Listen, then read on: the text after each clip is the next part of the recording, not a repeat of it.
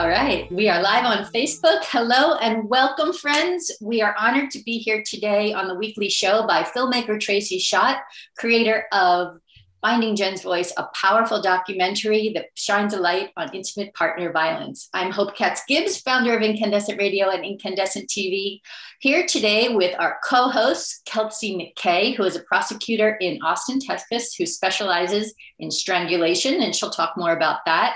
And we're going to be interviewing Lovern Gordon, founder of the Love Life Now Foundation, an organization based near Boston, Mass, which promotes year round awareness against domestic violence and bridges the gap between the shelters where women and their kids go for a safe space and what they do next. Lovern is also the author of a new powerful book out in June, I believe, called The Legacy He, Lifts, he Left Me, The Legacy He Left Me, an extension of her organization's work. And it chronicles her personal story as a child witness, an adult survivor of domestic abuse, and how she is thriving now. So I am going to throw this over to Miss Tracy Schott to take it away.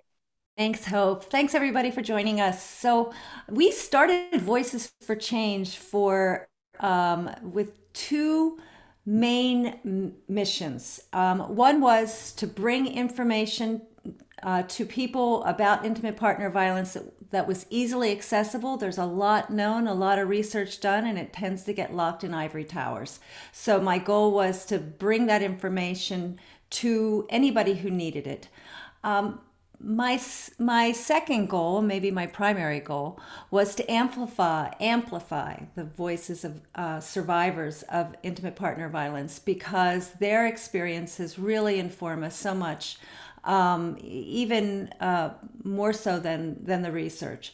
So um, too often, I feel like voices of survivors of intimate partner violence get drowned out by the voices of so many others and it was important to me to really um, honor the, their experience. So, to that end, I'm extremely honored to have uh, Lovern Gordon with us today. And um, Lovern, your um, your book, your website, your experience, and your efforts to um, really change the world um, align very much with with our missions um, with Hope and Kelsey. So we're really, really glad to welcome a kindred spirit here. Um, so let's start with talking about your book. Um, yeah. It's pretty exciting, The Legacy He Left Me. And so it, that details both your experiences as a child growing up in an abusive household, but also your own relationship. Tell us your story. Yeah. So, um, first of all, thank you for having me. And um, I am so honored to be able to be even writing a book, right? So a lot of people go through this issue and come out on the other end and they're literally just seeking to survive. And so the hope through our organization, Love Life Now, as you mentioned, is to you know let folks know that there is life after abuse but not just life but that you can thrive right and um, the book is now going to be an extension of the awareness work that we do um, and so um, it's just a privilege uh, to be able to to do that. So, as you mentioned, I'm a child witness of the issue growing up in Trinidad. Um, it's the island just before Venezuela, going down that way. And for many years, uh, the extent of my my my life on the island, I witnessed domestic violence in our home growing up. And it was a really hard thing because as a child, watching your mother go through this, it was uh, completely, it completely left me feeling helpless. I was one of five, uh, four, five children, um, the middle child, and our two older siblings also suffered the brunt of the child abuse. He didn't really hold back on, you know, really beating them for simple little things in a really rash, rash way. Um, so, in an effort, by the time I came along seven years later, after my my my, my oldest brother I realized I wanted none of it. I didn't want to get beaten the way that they were getting beaten. Um, and I, you know, I heard from my mom, but I also felt angry from my mom um, because she was getting the, the full on physical attacks as well as verbal and emotional assaults. And I, you know, I just really tried to do everything to stay on his good side. He was well read, he was articulate, he was charming. Um, he was the one that had the, you know, the degree and the education and she at the she at the time right no no more no more of that. She at the time was uneducated and financially dependent on him. And i looked upon that as weak. I thought at the time that you know she, first of all she could do better. I always resented the fact that, that she didn't leave um, and why sometimes when she took us and ran why she didn't stay gone and um, I, I grew up thinking, you know, by the time I was 14, 13, 14, I said, you know, if anything, I, I, I don't want to be her. I want to be him. I want to, I want to be smart. I want to be um, educated. I want to, you know, not be, I want to be financially independent because I believed in what he was showing me was that this power and control that he had not over not just her but our us as children, I wanted that. I wanted that in some sense. Um, and so I sought to be smart. I sought to do, and obviously I was doing it as well to stay on his good side because that's what he sort of required of his children is that he wanted them to, to be good. Um, and anything straying outside of that resulted in beatings. And as I said, I did everything to stay on his good side. And so by the time I was 15, he allowed me to migrate to the States, leaving my siblings and my, you know, them behind um, to, to start high school. He believed that I had a really great shot of doing well in the States. And, you know, he was right. I, I came here and I, you know, I lived with my grandparents for, for three years while I finished high school and then had to migrate back to, the, to, to Trinidad to get our permanent residency at the time. Well, by that time I'm 18 and my my younger siblings and I were now growing up and we're not standing for him to put his hands on our mother and we're saying you know listen you can you can you can verbally say what you want but don't ever touch her again and um, he adhered to that. And so over the next couple years, while we were waiting for this permanent residency at the time to come through, um, he realized that he was losing that power and control that he had exuded over her for so many years, that that was dwindling because we were stepping in between. And so by the time, you know, 1998 rolled around, he, he let her go and, and he let her migrate to the States with myself um, now and my two younger siblings. And we, we, we left and, and came here and I was two years behind my, my peers and had to start college right away. And so I did. I went started Suffolk University at nights, went to high, you know, you know, started an entry level job in corporate America and you know, things were going well. I was saying to myself at that time, you know, I now am closer to who I thought my father was in control and, you know, powerful in my own sense. And nobody would ever, you know, come to me that way, right? So, because I knew it all. Fortunately, children that grow up in abusive homes tend to go on to become either victims or um, abusers. And I was no exception. I was the only one out of the five children that became a victim. And so we all lived in the same house, we all witnessed the same thing. Um, uh, but I, I took away from what I saw um, being a victim. And so that came about while I was, you know, against going to school, uh, working, and this guy approached me and 10 years my senior it didn't didn't matter he didn't look it and we started dating and things were great and about three months into the relationship uh, he slapped me the first time um, over me not you know checking in with him uh, one particular morning. And he was so irate and so infuriated and so paranoid that i had not done that because I was cheating on him. And the more I tried to appease him, that did nothing. Um, and it, and that conversation, as I said, ended with a slap and he stormed off like nothing had happened. Um, and so I'm left there trying to figure out what I did to, to cause this. Um, but then catching myself and saying, no, I did nothing. I told the truth. Um, and I'm done. I'm through.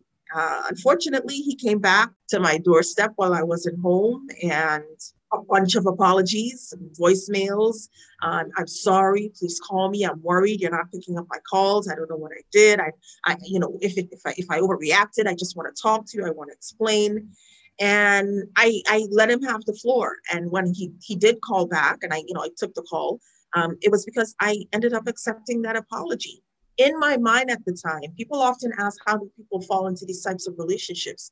And right there and then, I had started to question my reaction to what he had done because he was now telling me in this apology that I made him do it. If you had called me, I probably wouldn't have acted that way. Um, I love you so much that you make me do these things. And I, again, questioned myself and said, you know what, Lovern, maybe, maybe you could have called right? And so this was this was typical of us to check in with, with each other, him more so than I.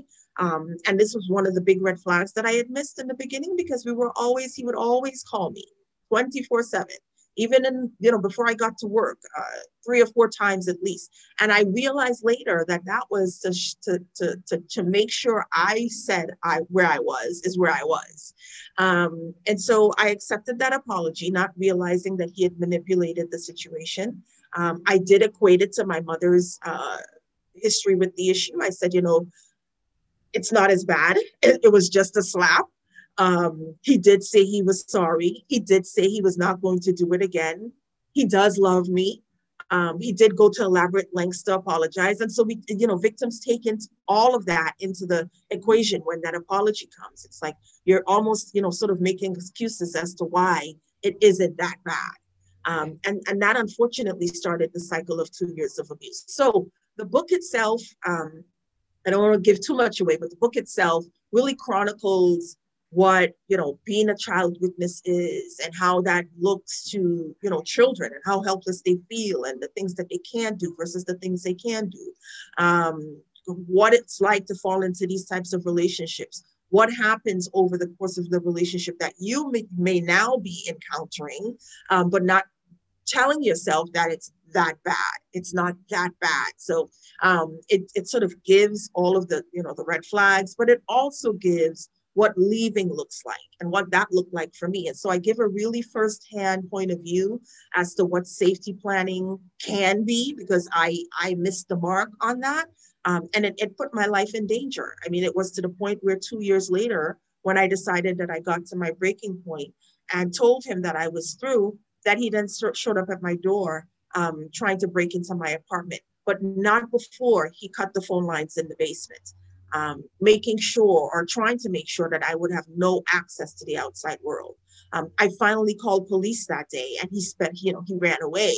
Um, and even at that time, you know, I still didn't want him to get in trouble. I just wanted the abuse to stop. So I talk about, you know, what the sort of the, the what the weight on the shoulders of victims are um, when they decide to leave, and that leaving is the most dangerous time for them. Um, how dangerous it could be, you know, and it's not just as easy as why don't you just leave, right?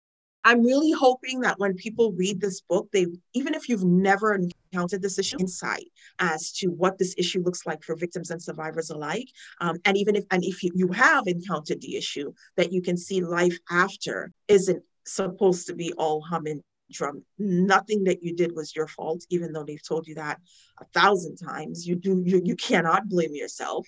Um, and and you know I talk about self care, what that looks like, and picking yourself up and trying to to do the best that you can with what you have, um, to to really try and mend the pieces. And mend the pieces we must as as survivors, right? Because all of the weight again is put on our shoulders. All the onus responsibility is put on us to pick up the pieces and move on and get your credit right because they messed you up financially to to keep yourself safe after you've left and you said you're done to you know get the you know ptsd and emotional and mental health. I mean all of this stuff is left on us.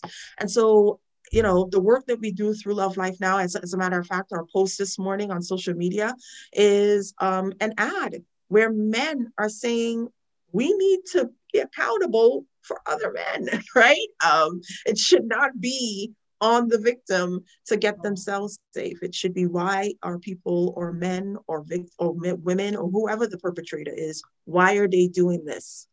Well, I'm really looking forward to seeing the book come out. It sounds like um, it's you know the personal experience is so important for people to understand, but it it also sounds like you've got it's it's more than just this is what happened to me it's it's this is what how how you can learn from me mm-hmm. um, and i think that's really important Yeah. Um, I know Kelsey had some questions. Yeah, Lovern, you brought up uh, quite a few really interesting points. So, coming from someone who is a practitioner in the criminal justice system, yeah, years, and now, of course, I'm on the outside of that, um, and in both environments, worked with survivors. But you brought up so many, I think, incredible points um, when it comes to domestic violence is not just an incident, right? It's an experience. And in your case, it's not just an experience with one relationship, it's the development. Mm-hmm child um, growing up into an adult and doing everything you could to avoid it. And a lot of the behaviors you mentioned, the minimizing, the going back, re engaging with the abuser,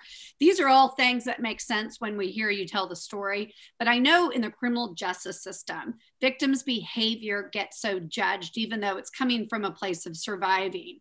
Um, and so I'm curious if you had any interaction either as a child um, or you just mentioned in your account as an adult that the criminal justice system got involved. Talk to us about what that experience was like and if you experienced any of those judgments from the individual acts, um, I guess, that, that you portrayed that they misunderstood. Yeah, and so great question um, because it's so different for so many people.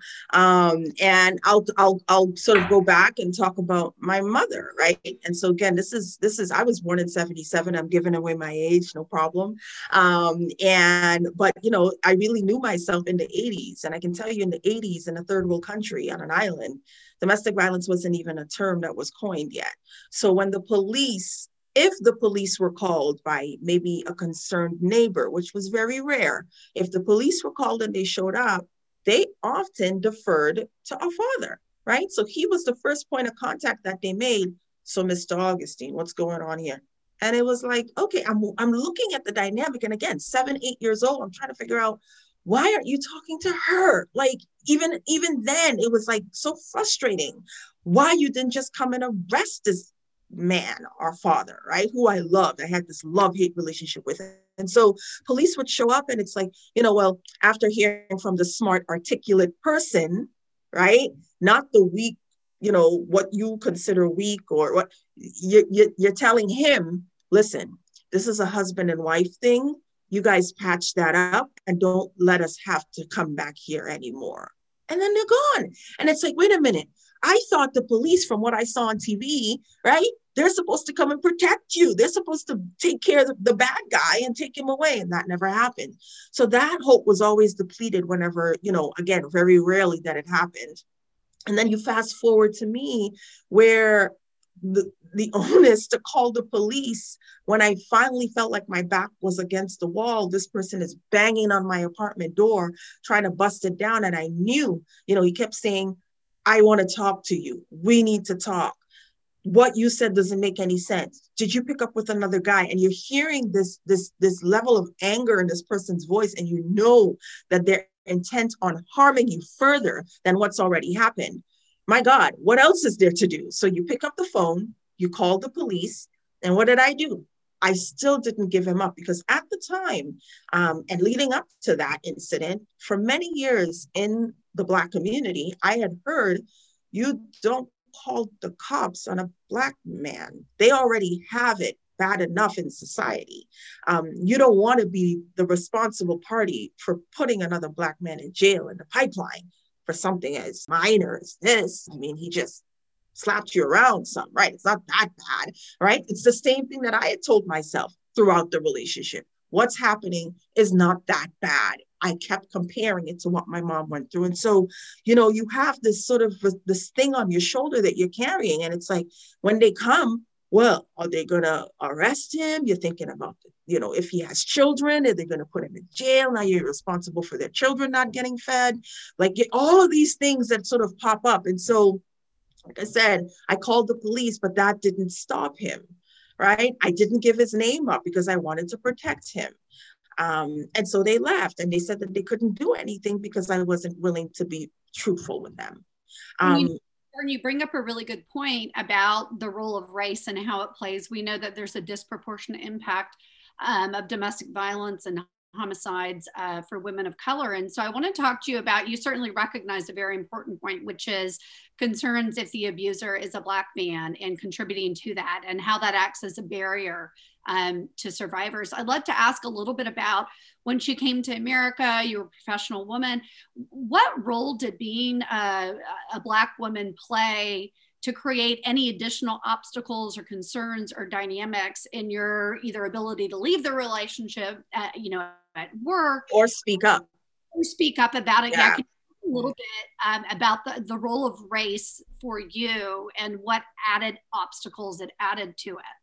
Very good question. And so, um, you know, one of my safe refuges. So at this point, you know, throughout the course of this relationship, I became more and more isolated from family and friends. Um, there was, I was no longer the social butterfly to go out, hang with friends like I would normally do, pick up the phone and have free conversations I would, as I would before, because he was monitoring all my calls. Um, and then even if he wasn't in my presence, he would check my call logs. So going to work was a refuge. Um, there was I was there eight hours a day, um, and it was where I could be myself, unless he showed up to the job unexpectedly and accosted me for the type of dress I was wearing. It was too short, or the underwear was too flimsy. And what are you trying to do? Pick up another guy in the office? Are you trying to flirt with guys when you could walk to lunch? What is this? So, you know, a strangul strangulation would happen downstairs, or you know, a slap around, you know, push, you know, getting pushed around it. And it's like you then have to get yourself back up together because you're at work and you go to the bathroom, you dry your face off, and you go back to your desk like nothing had happened. And I did that in part because I didn't want anybody at work finding out because couple things. I was one of two black women in the office in a predominantly white space. And the stereotype that uh, once again, when I'd come to America, I understood was black women bring drama. And I didn't want to be associated with that stereotype. Um, and I thought to myself that if anybody had found out, you know, my boss or any of my colleagues had found out that this was happening to me, that they would connect me with that stereotype. I wanted none of that. Um, so I did my best to, and I also thought that I would be fired. Let's let's just start there. Um, they would understand why I maybe miss days sometimes. Maybe I had like a bruise that I didn't want to be seen. He never really slapped me on my face um, after um, the first attack. You know, was more like slapping around with the body and all this sorts of stuff. But um, you know, there was some days that I just couldn't do. I physically couldn't do it, um, and they would now understand why that was. And so I, I wanted nobody to know because I didn't want I didn't want to get fired, and I did not want anybody shaming me or blaming me for the abuse. So come to the end of the relationship and sitting in the hospital room where the doctor is telling me, you know, the first time I'm seeking injuries for for for an attack, which started for the last attack went from nine o'clock the night before till about two o'clock the next morning. Um, and I'm sitting there, and the doctor's saying, I can get you help because these injuries aren't consistent with you falling in the shower. And that meaning to me that again, my job can find out, my my school where I'm a freshman, they're gonna finally know why I'm flunking all my classes. I am on my way to receiving an F at my dream school that I have I thought about going for so many years. They would now understand that. I'd be shamed. Um, my family would finally find out and they'd say, Why would you let yourself go through this knowing the history that your mother has with this issue? I just thought that people were going to look at me different. And again, the whole idea of encountering police and getting them involved and the the, ram, the the ramifications that that could potentially have. Would they show up and kill him? Would they would they arrest him and anything to do with his family? Oh it was just too much. And then subsequently that didn't stop him as i said um, the police showing up because i didn't give his name and he waited for to see if any heat was coming his way and none did. So he then started stalking me. He knew he physically couldn't come at me. So he started leaving derogatory notes on my car. And that forced me then to finally get a restraining order because this level of crazy was just heightening and heightening. And I'm saying to myself, my, my God, if he can approach my car and put these type of notes on it in like wee hours of the morning, who am I to think, not think that when I come out at one point in the morning that he's going to have a knife a gun and shoot me dead where I stand with nobody to, to, to be a witness. you've brought up so many different lethality indicators and i'm curious if you you mentioned safety planning that and that that's an area that you didn't feel like you had adequate knowledge about before you left mm-hmm. uh, you mentioned so many lethality indicators you know and we all know that stalking is very common leading up to a homicide as well as strangulation and yes. separation and when you called to report those stalking incidences, which again tend to get looked at as an incident, what's what's the big deal that someone left a note on your window? Exactly. Did you police responded to that any differently? Did they seem to understand it? So I I, I skipped the police that time, um, and I went straight to the courthouse um, without any knowledge of how to do it. Right? Um, I said I was because I, re- I this was the to me if I went to court and finally now I was at the point where I didn't care about being a black woman and you know putting another black man in jail. It was like now I'm saying to myself, my God, I'm gonna I'm gonna die at some point if I let this keep going, right? Um, and so I went to the courthouse, entered, went to the clerk's office. I was told I'm looking to file a restraining order. They said go to the clerk's office. I go to the clerk's office. I'll never forget. And the woman at the counter said, um, okay, fill this out. And in my mind, I'm thinking, and she said, oh, she said, on the back here, you're going to want to detail what it is you've experienced and why you need the restraining order. So my 23 year old self, right, is now in the courthouse and I'm filling out this affidavit. All the, you know, the front end stuff is pretty self explanatory. And then they tell you, um, explain yourself. And I'm like, oh my God, how do I sound as articulate as possible so that these people take me seriously without giving too much? And so I proceeded to write my affidavit and explain that this person was stalking me, that that he was um, showing up at, at, random times, leaving these type of notes, and I explained in detail what he said. Um, and I'm thinking when I'm done with that, that that's the that's the that's the shame that I have to do. I'm thinking to myself when they take this back, like, because I don't know, they're going to take this back in the office and they're going to read it. Whoever's reading this is going to be like, this girl is stupid. Like, why would she stay with this guy and this guy? And that's what I'm thinking, right? And so I'm like, okay, the, the, that amount of shame I'm done with, only to be told that you have to come back to go before a judge and your abuser has the right to come and give his argument too.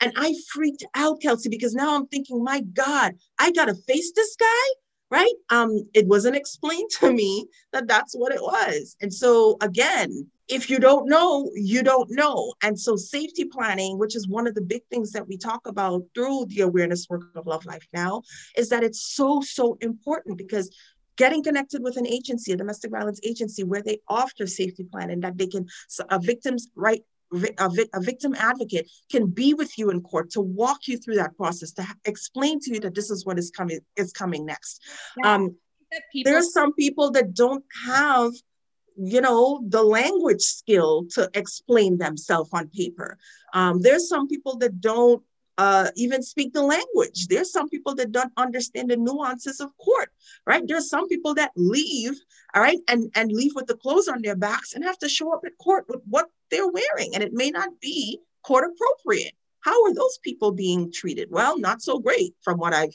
from what I've learned over the years, and sometimes it's a deterrent for women of color um, that have to face judges that.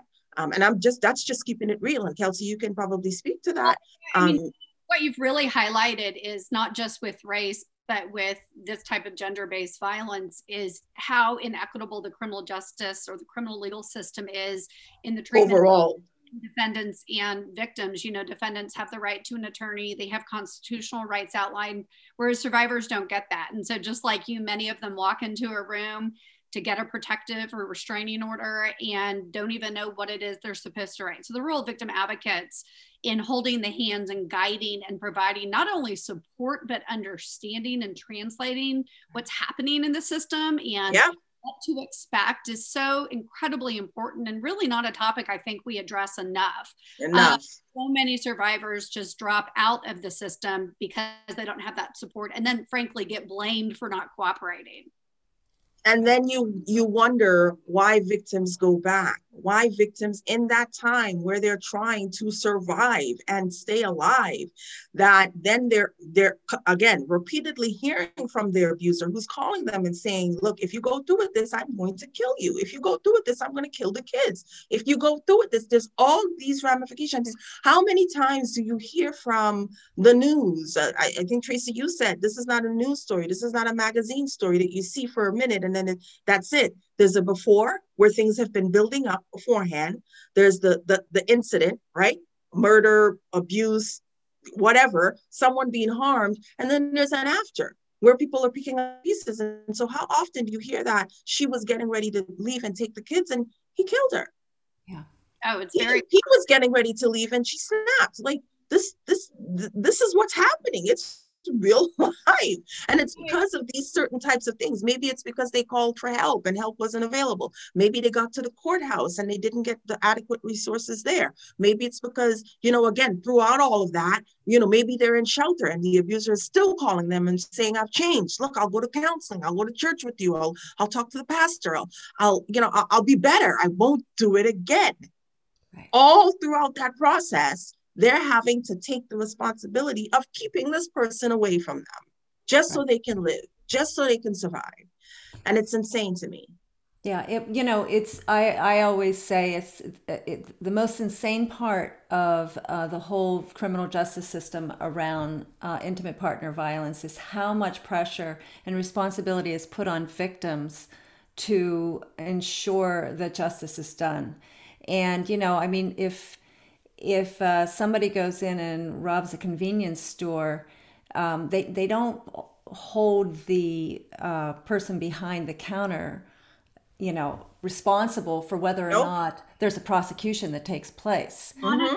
Meaning that the abuse is ongoing, unlike a stranger convenience store robbery, there's not ongoing dynamics. There's right dynamics that have already instilled fear that are going to control your even willingness to reach out for help. Then there's the incident, but then there's all the stuff that comes after. And we so often, I heard you say, you know, why did I go back to him? It's really more how did he effectively re engage you into the web? Because exactly calling incessantly. And then you think about survivors with children who are forced to share custody, how often those children get used. You mentioned that your mother's abuser also abused the children. And that's something that I think gets forgotten so much. And that this ongoing abuse that continues, whether you've reported it or not. And the bottom line is sometimes it's easier and safer for the survivor to be with that abuser than to not be with because separation just takes it to a whole nother layer and again a whole other level and they hold kind on like you all your worst case scenarios you know what's mm-hmm. what's the what's the least worst option? Correct. The devil that i know is better than the, the devil that i don't know because all of this stuff all of this territory is unknown. And the, not to mention you've been told over and over again by your abuser that you're never going to survive without me you know, I've seen so many abusers. It's like, well, she's the breadwinner. Well, but he has set up the finances so that she is drained, doesn't have access, her destroyed, she can't. Mm-hmm. There's all these little things that get turned back on the victim in the system for why did you do this rather than what has he done? Right. So that you activate your survival instinct to, as Tracy said, choose between a bad choice and a worse choice, which is absolutely is usually death. And so sometimes your best option is not to do it as the criminal the criminal system sees fit. Mm-hmm. Mm-hmm. Absolutely. But, but you also both brought up the importance of having some support. And I think one of the misunderstandings among um, many victims of domestic violence is the, the belief that the the local agency is really just a shelter. And right. you know, in your situation, there was no reason for you to go to a shelter. You had your own apartment. Yeah. But but the shelters do so much more. Mm-hmm. Most of the the good um, domestic violence organizations that I've met provide a legal advocate.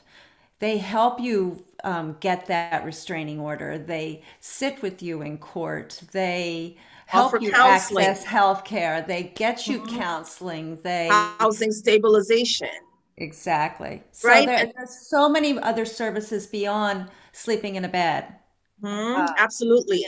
One of the things um, that is incredibly important to me um, in doing this work through Love Life Now is highlighting the work that um, domestic violence agencies do. And so, one every year we pick one D agency advocate for. And so, you know, if we host a fundraiser or an event, you know, proceeds, some of that is going back to the DV agency who are on the front line, do they're on the front line doing the work, right? And so this year that's Transition House out of Cambridge, Massachusetts. And so we're so proud to, to, to highlight the work because like you said, they offer all of this, the, a plethora of services that people don't know about. And often the word shelter is daunting to people, right? For me, and, and why why it's important to, to, to highlight what they do, it's because when, again, when I was sitting in that ER for the very first time seeking help, and the doctor said, I can get you help, that to me meant going to also meant going to a shelter. And what I thought of shelter when I heard that is that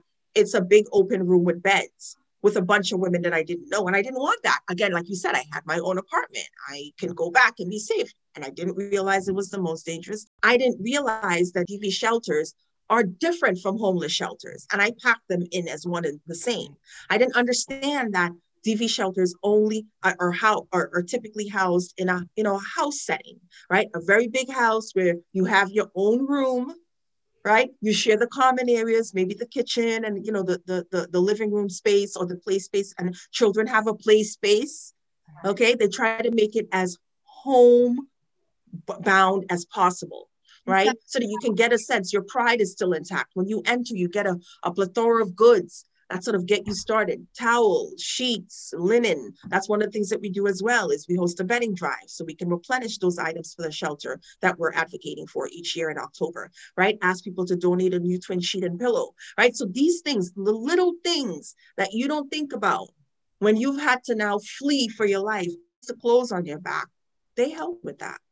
Um, and, and and that's why it's so important to point out, like you said, the services that they offer because it's not a one, you know, it's just not it's not a you go and you're there and it's just there. They're really trying to help you re-engage into the into society safely and on your own right? So housing stabilization is a big deal. You, are assigned an advocate, a case manager that will work with you to make sure that, you know, your, your three month emergency stay isn't and leaving you ending up on the street or your six month stay or however long an emergency stay is and the, the particular shelter they're at, but they're everywhere. And so while we talk about, you know, that help can be daunting, help cannot be as helpful as it could be. Um, sometimes with the criminal justice system, I do want to urge people to do reach out for help because when you do, that's when the light at the tunnel starts to open up. It's it's a little bit cray, crazy in the beginning, but it gets better. Um, it's better than the hell you're dealing with now. So I urge people to just speak up. And well, I think you've covered some of this, but can you talk to us, Lovern, about why specifically you started your wonderful organization? You've mentioned a few times the Love, um, Love, Love Life Now. Now I see the poster behind you. when did you start that, and why did you start it? Yeah, so officially, thank you. Officially now, it's uh, 10 years this November, which I am so insanely grateful for um, to be still doing this work. It, it, it's what drives me, and um, it really is passion work. And so I started it uh, because the, the year prior uh, to starting officially, I had been dared by a couple of well a few girlfriends of mine who would have you know girls night. And you know one of them was hosting a beauty pageant and she was going to host her own beauty pageant. She said lovern you should take part. You know you got the body for it i said no that's not my thing. And you know they said gosh what are you afraid? We dare you. And that that that's all they had to say to me. You don't dare me okay? I'm going to follow through. I'm going to do my best. And you know granted i didn't take it as seriously as I could, I ended up winning. And so that was like, whoa. And then you had to go on to nationals in LA to, to compete there as well and I ended up winning there uh, there too. So these back-to-back um, pageant titles I have, I now have to pick a platform to to advocate for, and and DV was an easy choice. Domestic violence, in short, um, was an easy choice because of my history with the issue. And initially, I didn't really understand what I was getting myself into. I really thought that I was just going to say domestic violence is wrong. I'm a survivor, stop, and just use my voice as a platform. But when I started doing the work and understanding the dynamics, I took a, a domestic violence 101 course um, to become an advocate at, at a shelter that I wanted to volunteer at.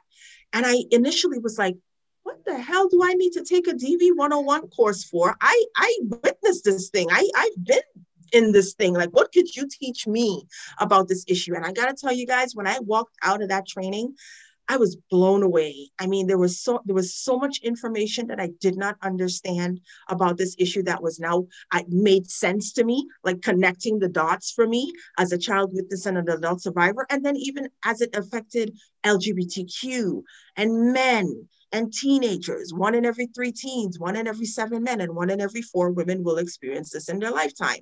And so, in doing that, I'm like, there's no way I'm just doing this pageant. So when the pageant titles were up for the year and I'd created those initiatives, that's where the fire just was, it just was lit. And I'm like, I want to continue this work as much as I can. And people had said, maybe you should start a nonprofit. Next year, Love Life Now was formed. And so we've been doing, you know, the initiatives that I started out with.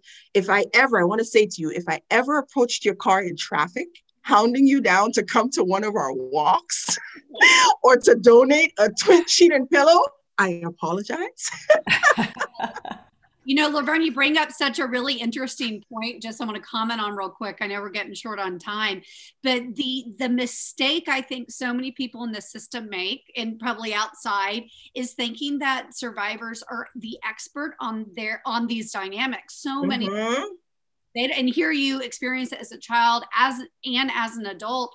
And criminal you know law enforcement prosecutors i think we tend to assume well you understand the dynamics. And i find one of the most powerful things is to educate survivors so they understand their own experience because it's yes. confusing. Abusers are very manipulative and tactical. Absolutely and really exploit your specific vulnerability. so like books mm-hmm. like Bancroft has a great book out, is one of the first things I do to help educate survivors so they know what they went through because we rely yes. to be an expert and you are the witness you are the victim not the expert on the case and so well, you're the ex- expert in your own experience but it doesn't necessarily give you a structure in which to understand that experience no. and that's part of the reason for um, the, the work that i've done is trying to take the structure that researchers really do know this work. They have uh-huh. really examined it. They've been studying domestic violence for almost 50 years. You know, it's mm-hmm. it's been around a long time. Yeah. And um, we know a lot about it, but the general public doesn't know a lot about it. And no. until the general public does, it's just going to keep happening because you don't see it coming. And and once you're in it, it's very hard to see your way out of it without help. Mm-hmm. But but on the other on the flip side of that, when somebody like you can come out and say, "This is my experience. This is what it felt like," it resonates so much more with everybody. Um, you know, potential victims, victims, survivors, and just your anybody average person on the street who goes, doesn't oh. have insight right yeah. yes and so that's what you know, again, to circle back to the book, it's really uh, sort of getting people again if you've even if you've never experienced this issue sort of a backhand insight as to what this issue looks like. And i know there are a few of my friends um, in, uh, in in in the dv network who, who, have written books to that same end um, to get people uh, understanding. But again not everybody's circumstances are the same. And it's my hope that when folks read this that they again get the sense of what again as a black woman what my experience was. And so that they can generally understand not just what women go through but what black women go through as well um, right. in, in, this well, and, and again so people can see themselves in me. Every every um, one of the things that i found i, I mean i interviewed 35 uh, victims more closer to 40 victims of uh, intimate partner violence when I was doing Finding Jenn's Voice. And mm-hmm. when, I spoke to the women, I mean, I spoke to 40 very unique, different women. Everybody had mm-hmm. their own um, past experiences. Their, you know, everybody had their own personality that they brought into that experience. But when they described their abusers and their abusers' behaviors, I felt like everybody was talking about the same person. Mm-hmm. Yes. And that to me is a part of the conversation that we're going to have to continue to have. Absolutely. Is who are these abusers and why mm-hmm. why why do they keep doing the same thing and, and why aren't we holding them more accountable exactly. why is the conversation always we need to keep ourselves safe stop killing us. Stop harming us. Why why why? Why is the shift in the spotlight not on them? Right? And um, that's that's my hope. abusers have their own playbook mm-hmm. um, true. they might look different in terms of what they're doing but their goals are the same. And the ultimate goal at the end of it is to avoid accountability. Mm-hmm. so so many victims get into situations where they are minimizing, excusing, you know, he's made them feel bad for reporting. Oh, it could cost me my job. And so they right. tactics to employ accountability all the way from if you call the police, I'll kill you, all the way mm-hmm. you know, we're going to lose health insurance if I go to prison, this prosecutor yep. this. And so that is one of their tactics and main goals is to avoid that accountability and survivors are walking around just going like why don't you just tell them the truth? I think it's shocking to me how often survivors are shocked that an abuser isn't pleading to a case. They're like well he did it. And i'm like well but that does like he's that he's not accepting accountability like right. a lot of decent humans would. He's right. to avoid it. And i think that's always kind of a layer of like how can he say he didn't do it? Look at the picture of my black eye. Yeah think that comes as a shock that so many things abusers do set that avoidance of accountability up, even often before you call the police. Yes. And way before, right? So they're telling you from from jump. I mean, even with my first apology, my gosh, I would the blame was being deflected on me in part, right? You made me do this because I love you so much. If you had only checked in with me, this yep. wouldn't have happened. But you know what? Going forward, never again. I won't do it. Right. my God, you're hearing that over and over and over. You made me do this. And if you didn't wear that dress, this wouldn't have happened.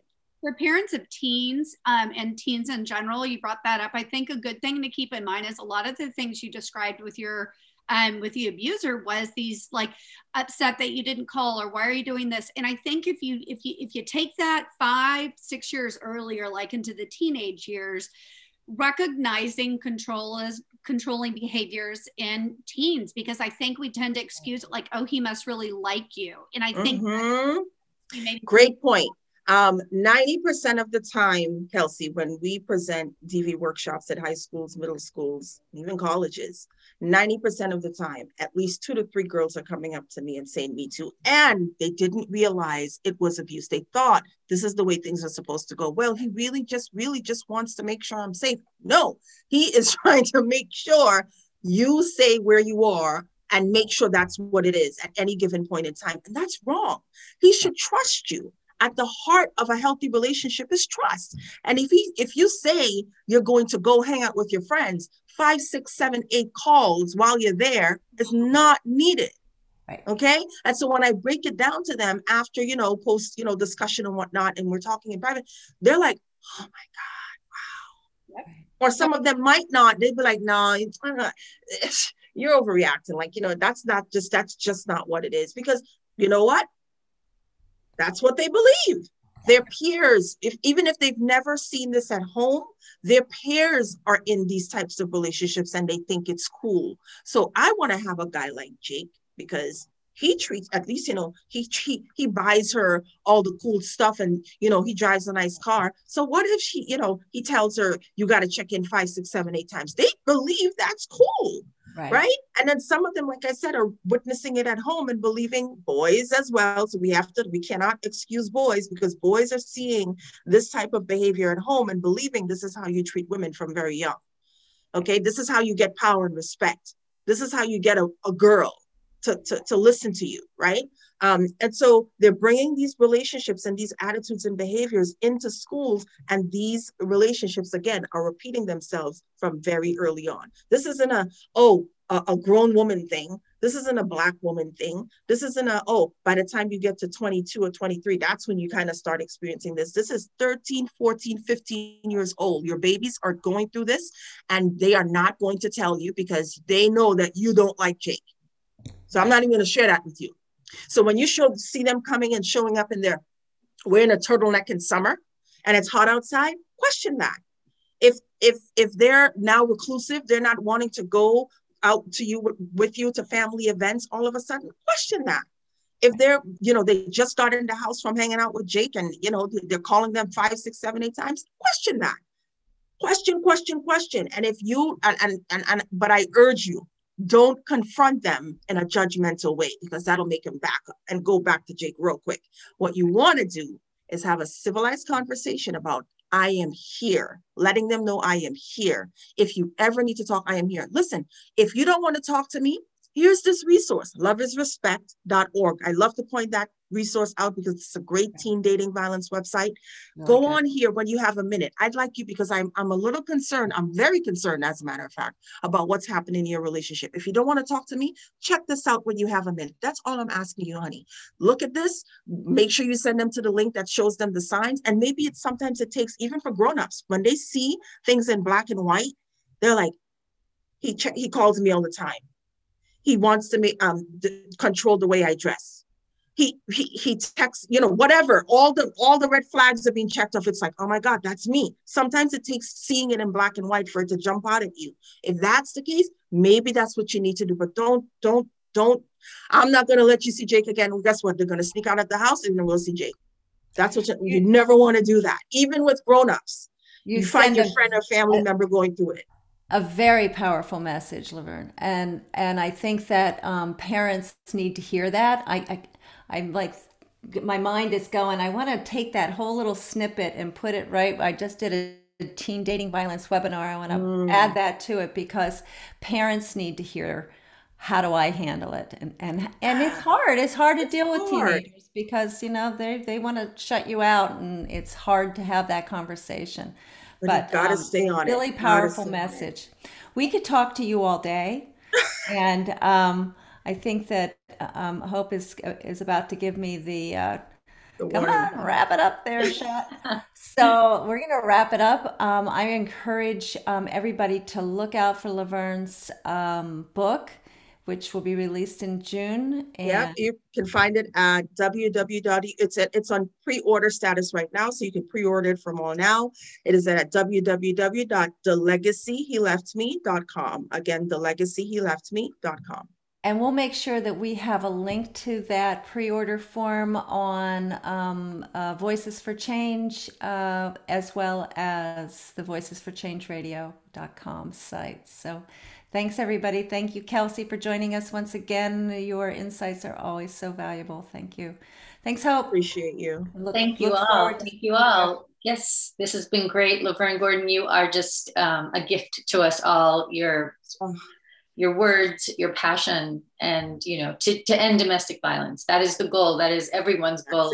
Here on the screen today, Kelsey McKay, as a prosecutor in Austin, Texas, with Respond Against Violence, is her nonprofit. The fantastic Tracy Schott, who is telling stories, and it's I am proud to uh, produce and promote all the work that you're all doing. So you are listening to Voices for Change Radio.com every Tuesday, 1 p.m. Eastern Time on Inkandescent Radio, my Facebook page, Hope Katz Gibbs.